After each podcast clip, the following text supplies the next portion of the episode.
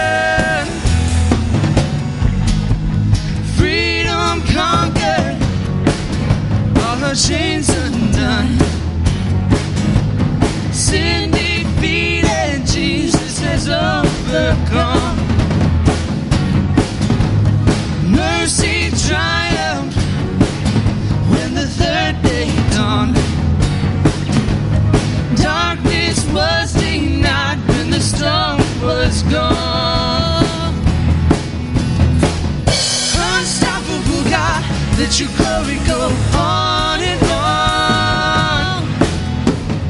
Impossible things in your name they shall be done.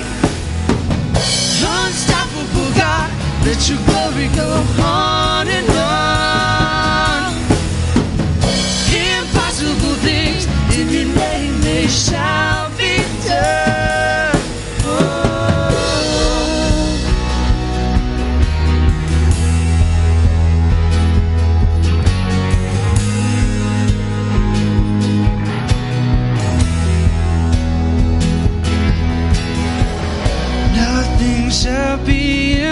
impossible.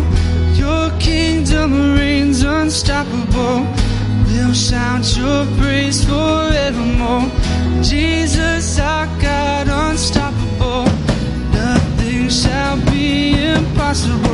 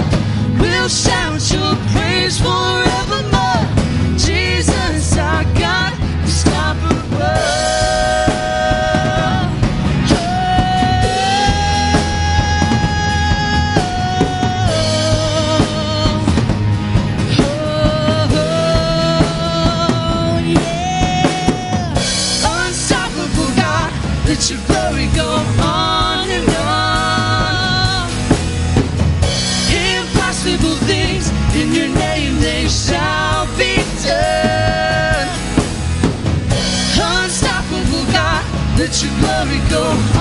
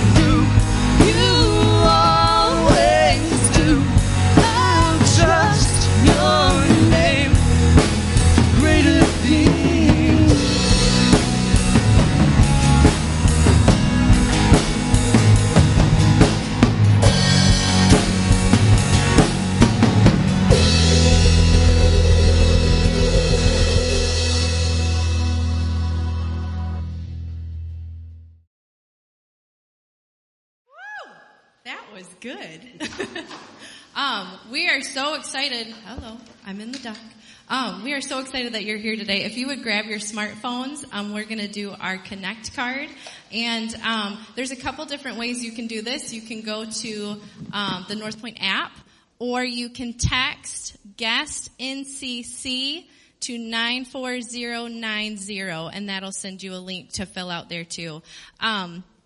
Um, this isn't just a way to take attendance to see who's coming to church or not. Um, this is more of a communication device that if someone were to test positive for COVID that- that's been at church, we can email that out to you.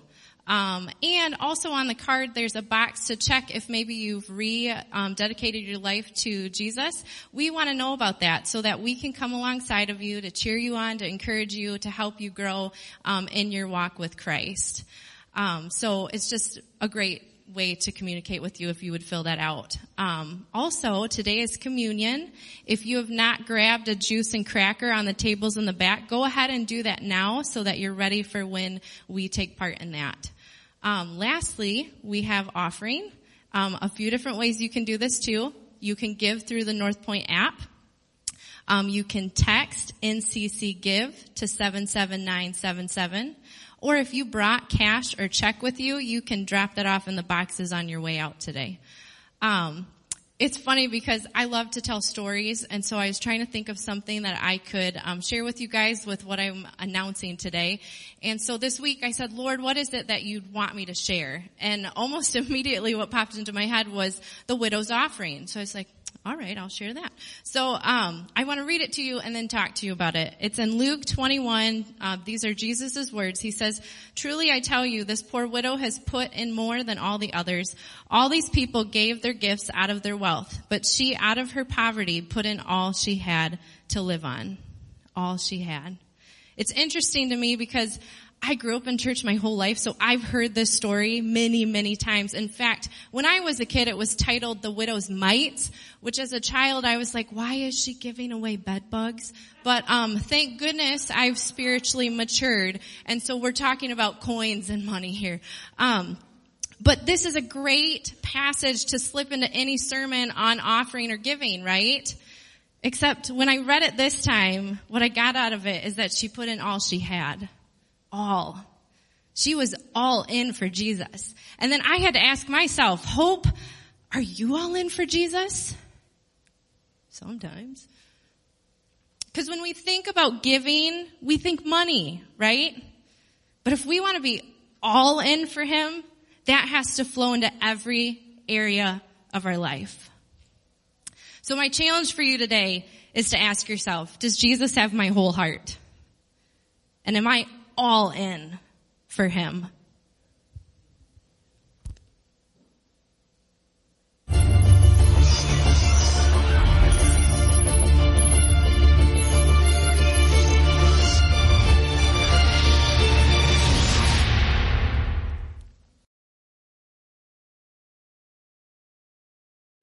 Because my mom lives in Cincinnati, so I need people that are going to come alongside and help me, man. And there's truthfully nothing that's going to stop us from being able to worship together as the body, whether it's online, whether it's together. People all over the world today are worshiping Jesus. And that is an incredible thing because that is something that COVID cannot stop, right? No matter where we are, no matter how we're worshiping, COVID cannot stop that, man. It has been incredible to get response from people as we've I got these stickers. If you're interested in those, check those out at our hub. Uh, we're selling those for cheap out there. We've got uh, t-shirts and things like that, man, because that is such an important thing to remember. There are a lot of things COVID could do in our life. Stopping the love of Jesus is not one of them. And that's something we're learning throughout this entire process together. And that's kind of why we're talking today is we're talking through this idea of what I'm learning. We've got this whole series, and hopefully you followed along with us these past couple weeks. Uh, Chris spoke a couple weeks ago. Uh, Phil Beavers was with us from Great Lakes Christian College last week. Check those out online or the app if you missed it. But we're discussing these ideas of what I'm learning. This is a unique series in that what ties every week together is this idea that all of us are still learning. We're still growing. We're still getting together. We're still getting better. And a little bit of this series of speakers uh, is intimidating because there's some vulnerability that comes out when we come up here, right? Because we're coming to you guys and saying, hey, we haven't figured it all out. Like we are still learning. We are still growing. We are still working on some stuff. And some of the stuff that we talk about, like you're going to hear it and be like, yeah, you're a moron, Jake. I already knew that, right? And that's okay. Like you guys have learned lessons and things. Tip of the hat to you. We're proud for you. It's always good to get reminders. But I think today, and I think most of what we talk about, uh, man, there's some stuff that all of us are still learning. These are things that we're all still growing together in. And so what we talk about every single week is really an experience of how Jesus is continuing to grow us in areas of our life and where we just need some growth. And today is no different. Today I'm going to share with you one of my uh, works in progress. There's multiple areas I'm working on. This is one of my works in progress. And today we're going to talk about the manliest thing in the entire world.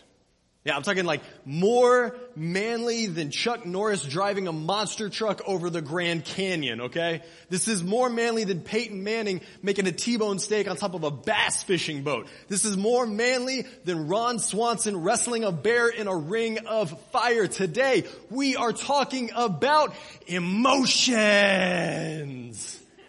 Yeah. Manly, right? Yeah, see here's the thing. I recognize that this morning, whether you're watching online or you joined us in person, uh, if you're a guy, you woke up and said, man, I hope when we worship together, man, we just get to talk about our feelings, right? Every guy woke up and said that, right? No! No! Not a single guy woke up this morning and had a single thought about emotions today, okay? So we're talking about this and really, uh, as I knew speaking was coming up and felt like this is what God wanted me to talk on. I kept going, no, no, no, thank you, Lord. Pass. Next, right? I don't really want to do that. Am I really going to stand up on stage uh, in front of an audience of half guys and say, hey, let's talk about emotions and watch all of them get up and leave? Like, come on, that's humiliating. And so I talked to people and said, hey, uh, I don't know how to keep guys' attention on this. Like, what am I, I'm going to say emotions and they're going to go, cool, basspro.com. Like, they're going to tune out. What do I do? What do I do? And so I asked my wife, I said, honey, how do I keep guys like but part of this, and God bless her, she's so stinking smart. She looked at me and said, it's easy. Just add bacon, right? Like that's it. So we threw some bacon up on the slide at my wife's suggestion. Here's the thing. You know you married the right woman when her solution to all of your problems is just add bacon, right? Incredible. So smart. Uh, so smart. So let's be honest guys. Uh, we really have no idea what to do with this topic. We have no idea what to do with emotions. When it comes to emotions, we throw in the five D's of dodgeball, right? Dodge, duck, dip, dive, and dodge again, right? Like we don't even want to deal with it. We just kind of push them to the side. If I were to bring most guys up here and I was to interview you and just kind of go through some emotions together, it would probably go like this. I would say, hey Todd, uh, tell me about joy. And you'd say, joy, yeah, I smiled one time. It was alright. It was good. Yeah, it was fine. Right? It was okay.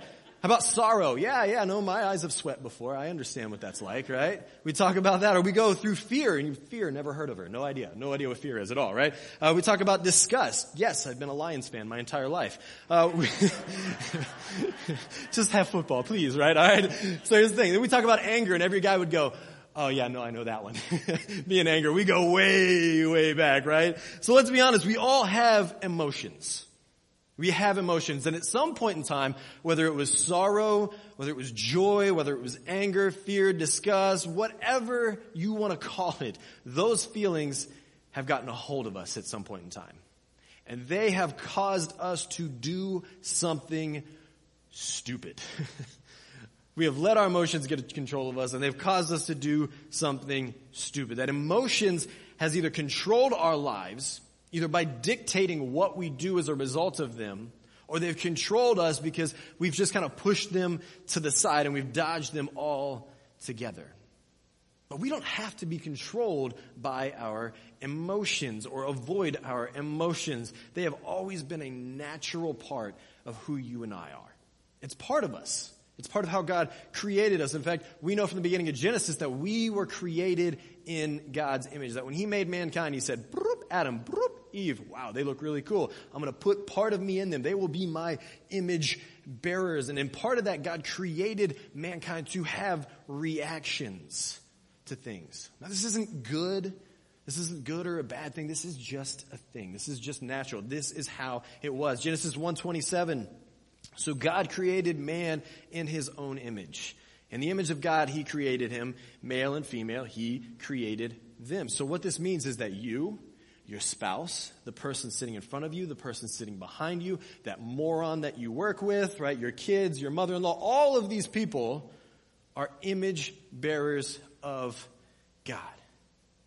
He put a piece of himself inside of all of us, and a part of that includes emotions. And we know that because as image bearers of God, we recognize that God has emotions. Maybe you never thought of that before. Like God actually has emotions. I'm going to prove it to you here. Uh, we can read several scriptures here this morning. Psalm seven, uh, chapter chapter seven, verse eleven says, "God is a righteous judge, and a God who feels indignation every day. Each and every single day, God gets mad at the unrighteousness that exists in the world. It's kind of comforting to know that God gets mad every day. I'm not the only one. Whew, all right, good to know.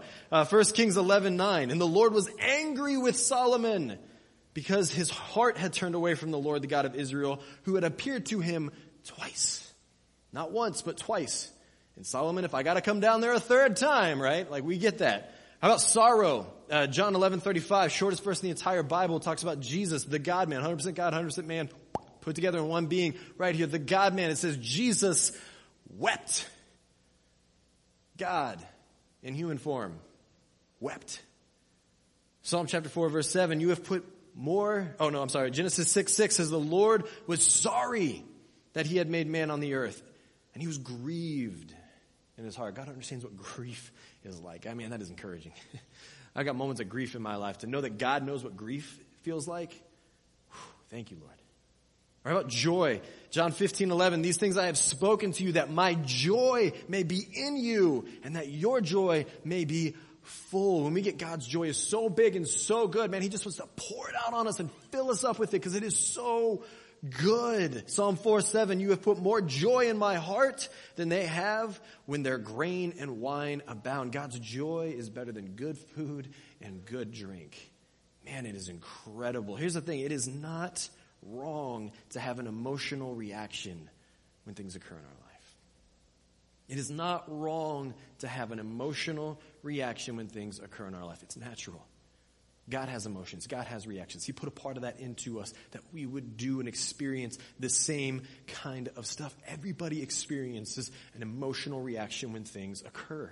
I was reading a story online A guy was sharing about his daughter uh, from months ago when they were back in the office, and he said it was take your daughter to work day. And I built all this up, and I told her about it, and man, she was so excited to see where Daddy worked and to see all that Daddy does, and really to see Daddy's coworkers. And so uh, they got dressed in the morning. She put on her best dress. They drove in. They got in the office, and she walked in there as happy as could be, and, and she saw all the cubicles, and she saw all the computers, and she saw all of his coworkers, and immediately she began to cry just sobbing, so upset. And he said, sweetheart, what's wrong? And all the coworkers came around and they said, sweetie, are you okay? What can I do? Why are you crying? Why are you so upset? And in the midst of all of her tears, she said, daddy, where are all the clowns you said you work with? One instance, we've got disappointment, we've got anger, and we've got embarrassment. All valid emotions from one situation, right? All of that occurs. It is normal to have emotions. It was placed inside of us to have. You do not have to feel bad about experiencing something. You don't have to push it away, but rather it is how we handle those emotions and those reactions that say something inside of us. James 1:20 says for the anger of man does not produce the righteousness of God. There's some good news in here because when I read that, it tells me there is such a thing as righteous anger, that it is actually okay to be angry. Whew, thank you. the righteousness of anger. There is something about it. There's righteous anger that God is angry when he sees things that are not the way they should be, not the way that he created. When he sees the pain in the world, God feels righteous anger. So good news, there is righteous anger. Bad news, we are really bad at it. really, really bad at it. How do you know that, Jake?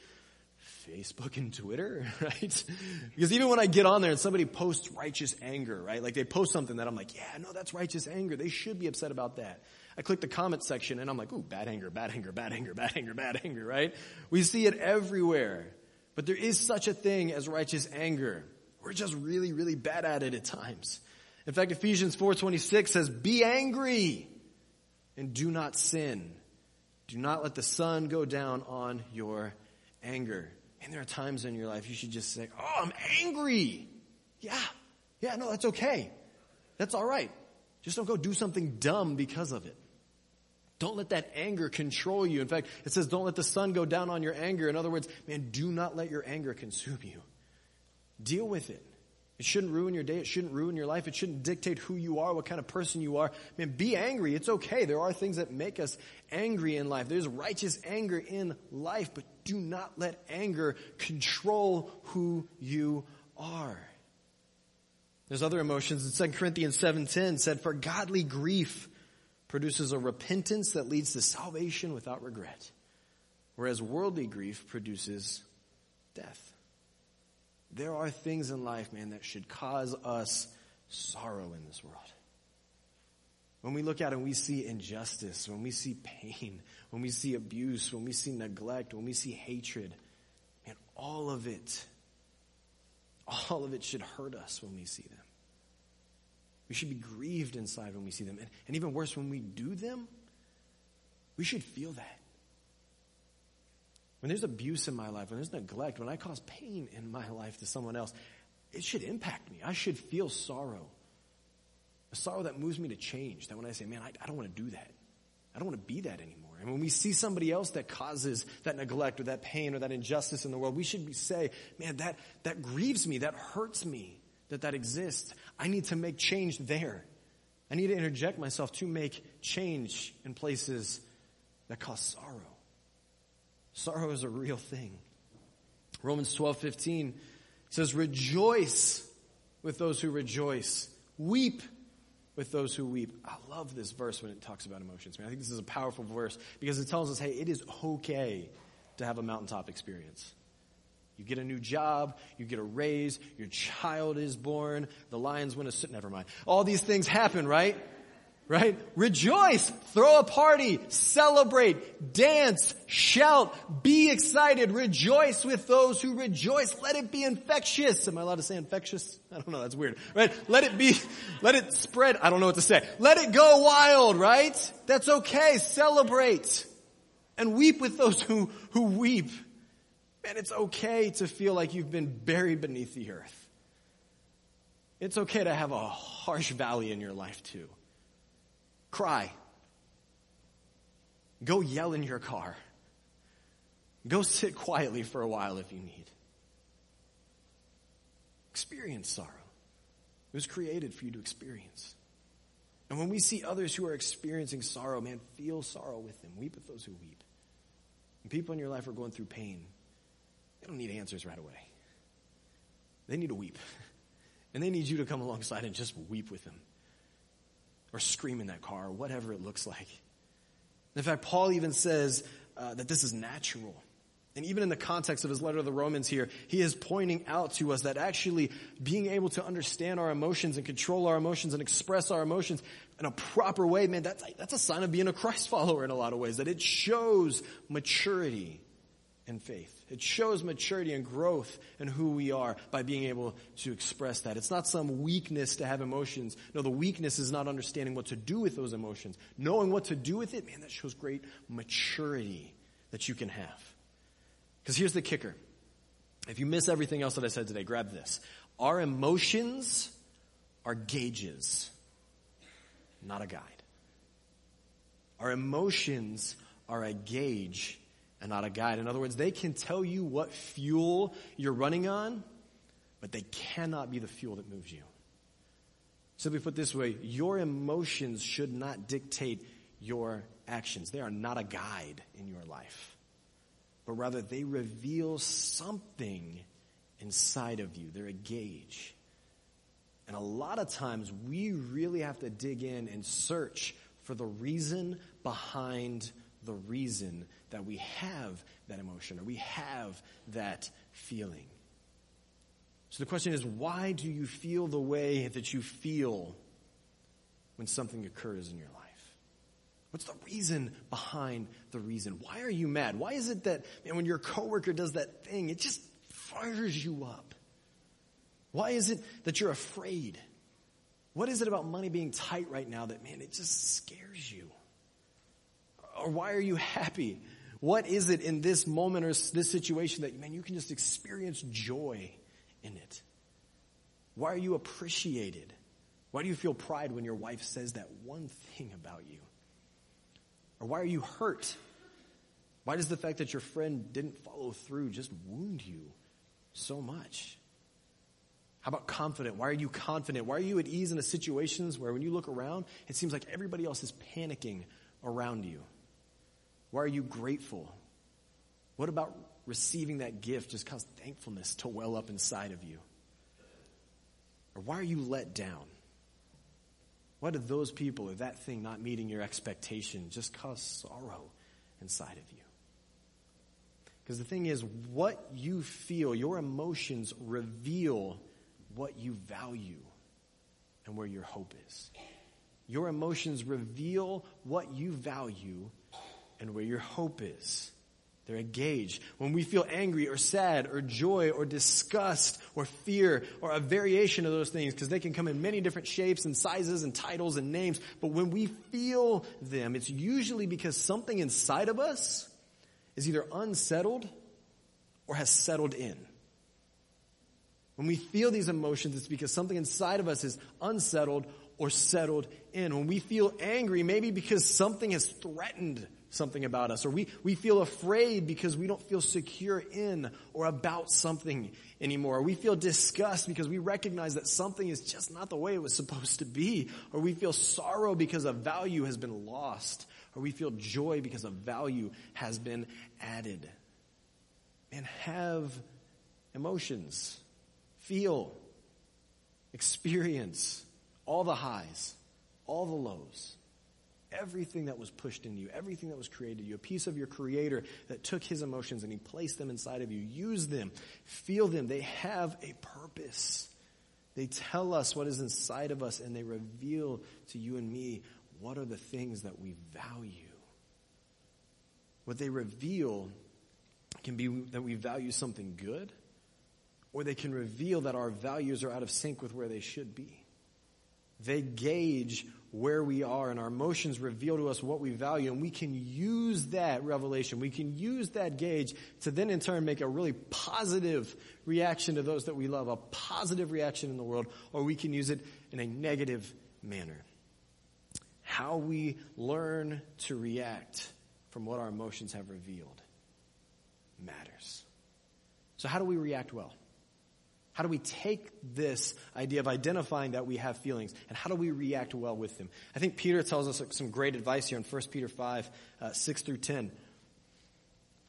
He says this, he says, humble yourselves therefore under the mighty hand of God so that at the proper time he may exalt you, casting all your anxieties on him because he cares for you. Be sober minded. Be watchful. Your adversary, the devil, prowls around like a roaring lion, seeking someone to devour. Resist him, firm in your faith, knowing that the same kinds of suffering are being experienced by your brotherhood throughout the world.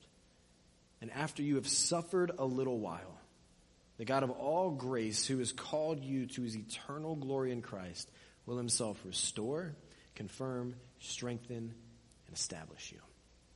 I think Peter gives some great advice here, and I, man, I just want to give some tips that I think would be incredibly helpful for how we can react well when emotions well up inside of us. And I think the first thing that we can do is we can name it.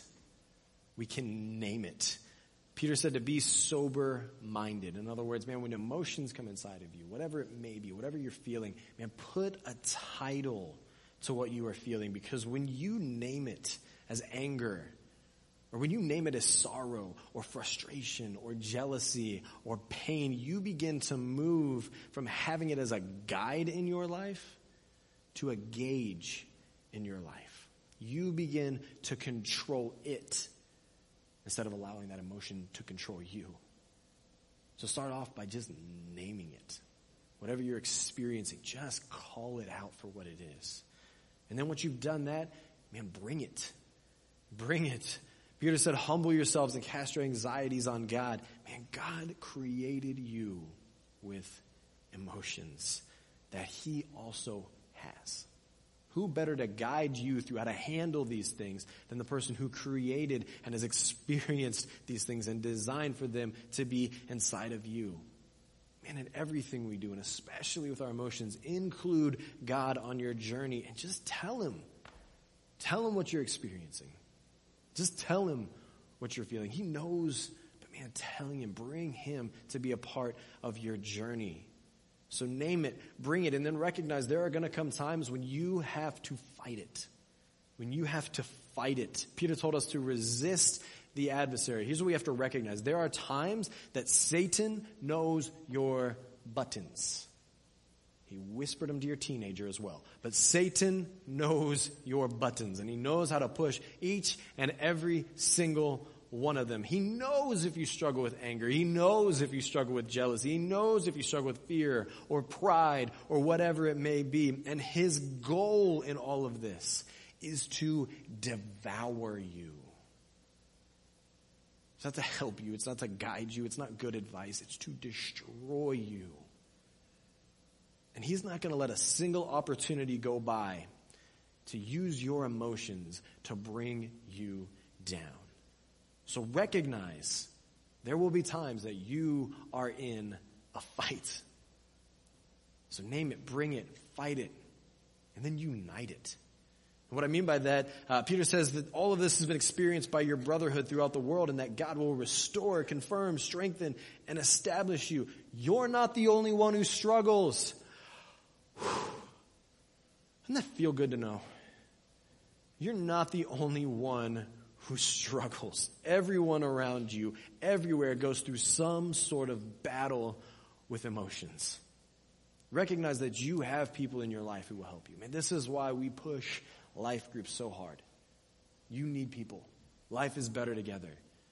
We think life groups are the best way to do it. Why? Because you can get plugged in with a group of people who are going to help you, who are going to talk to you. So you need to be in a life group and you need to be open in your life group. You need to express, hey, man, I'm dealing with this. I'm angry all the time. I'm just carrying a burden I don't know how to get rid of. You need to have people in your life that are going to come alongside of you and guide you and help you and pour into you and love you and rejoice with you and weep with you when you need it.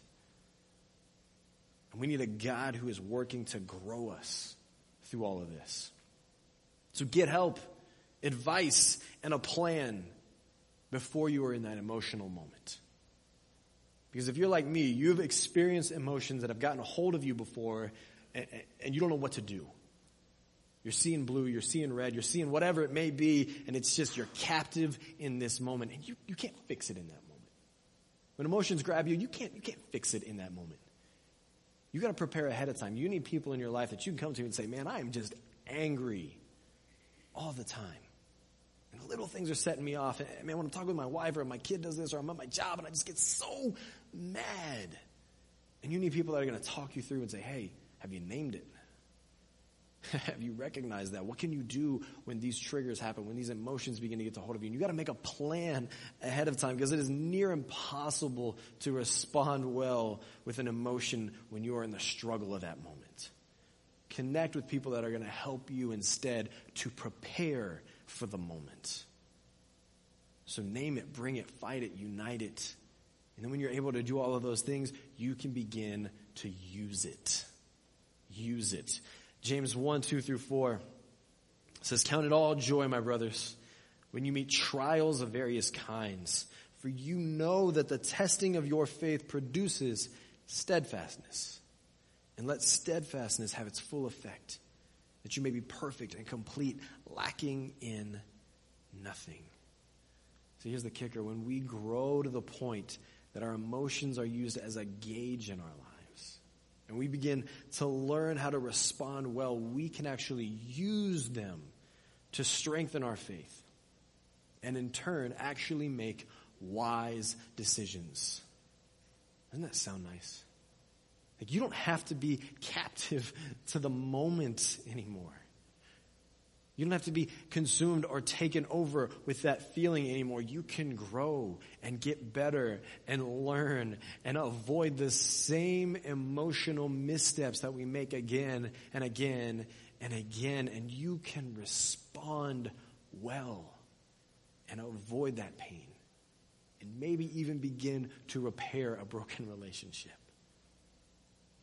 Why does this matter?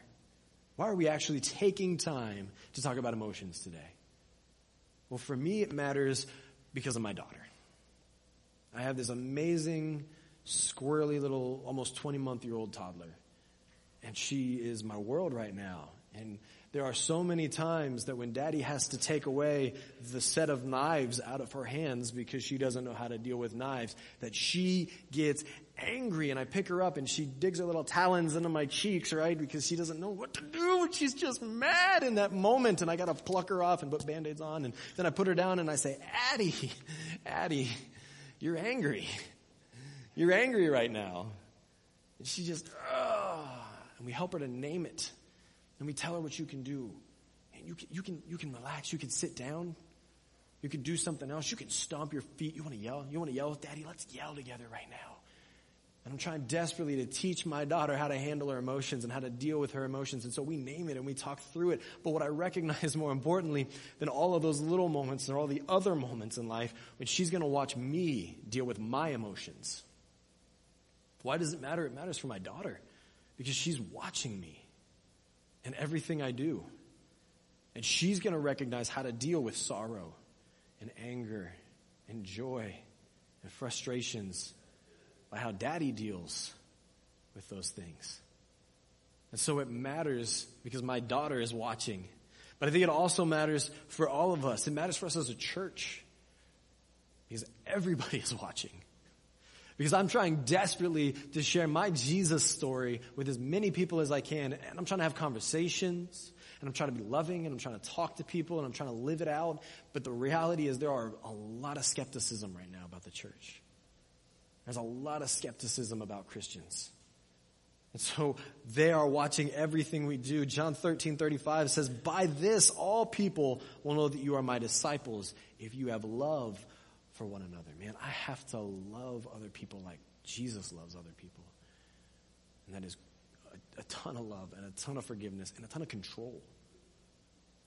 When I'm able to, to understand my emotions, when I'm able to use my emotions as a gauge instead of a guide in my life, man, I'm better, I, I can love other people better. They'll see something different in me. They'll be more open to conversations we can have because they will recognize the difference that is there. And man, if we can get a hold of that, if we can recognize that God put these emotions inside of us, and it's a good thing to have, and then we can use those emotions to be a gauge and not use those emotions as a guide, man, then I can become, you can become a better dad. You can become a better husband. You can become a better friend. You can become a better coworker. And when you get better, your family gets better. Your community gets better. And realistically, man, in those moments, God is glorified. Matthew 5, 16, in the same way, let your light shine before others so that they may see your good works and give glory to your Father who is in heaven. And when our reactions are done well, then people notice. And God is glorified because we bear his image and we represent his name. Use your emotions as a gauge, not a guide. Father God, let's, let's just pray. Father God, you are so good. And God, it is so reassuring to know that, man, you put emotions inside of us. You want us to use them. You want us to experience, rejoice, and weep, and be angry. Father, you put that inside of us, Lord, because you had a plan for it. God, may we learn to use these experiences, Father, to, God, to, to, to gauge what's inside of us. May we learn to control it instead of being controlled, Lord. And, and as a result, man, may we grow to be better, better spouses, better parents, better friends, better workers. May we use that, Father, to impact this world with your grace, your love, and most of all, you, Jesus in whose name we pray. Amen.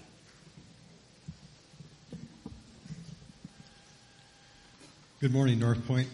We're going to move into a time of communion for the Lord's Supper. And if you're listening at home, now's the opportunity. If you haven't already got your juice and crackers, you can pause the video and go get it. You know, Jesus started communion the night before, the night of his arrest his disciples' lives were about to be turned upside down. For three days, they were going to doubt everything they believed. And then they were going to have extreme joy, followed by a mission that looked impossible. Sounds a lot like what we're going through right now. Maybe COVID has turned your life upside down. Maybe you've lost your job. Maybe it's brought things into your life that you just didn't want to happen. The Lord's Supper is a time to remember that God is in control and that God loves you.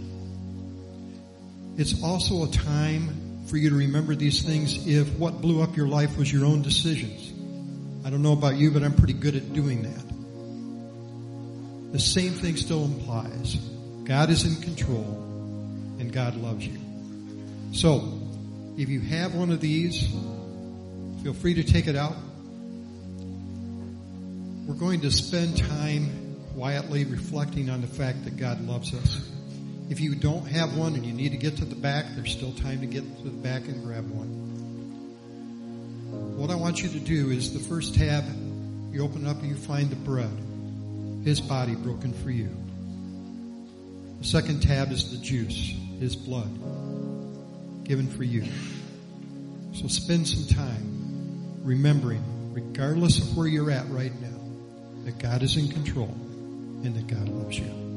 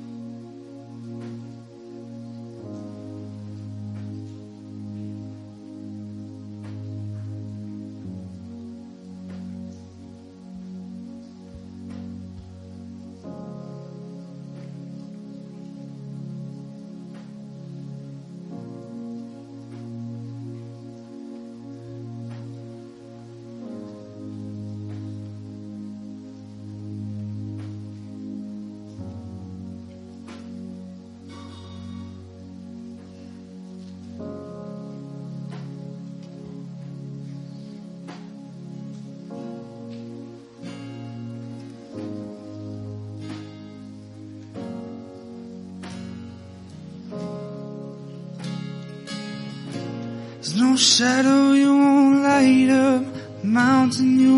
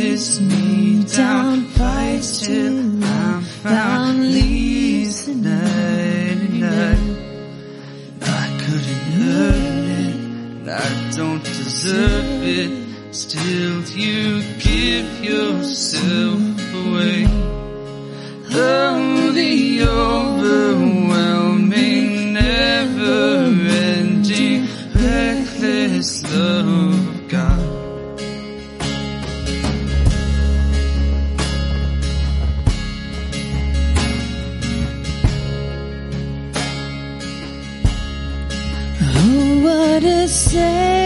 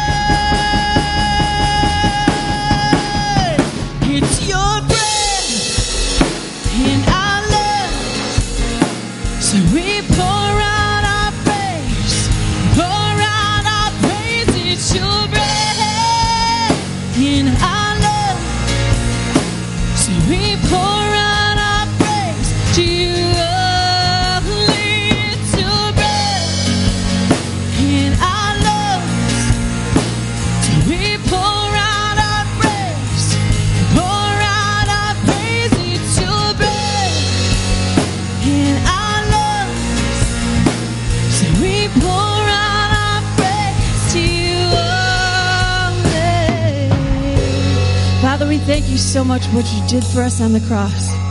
You gave everything. You gave your life.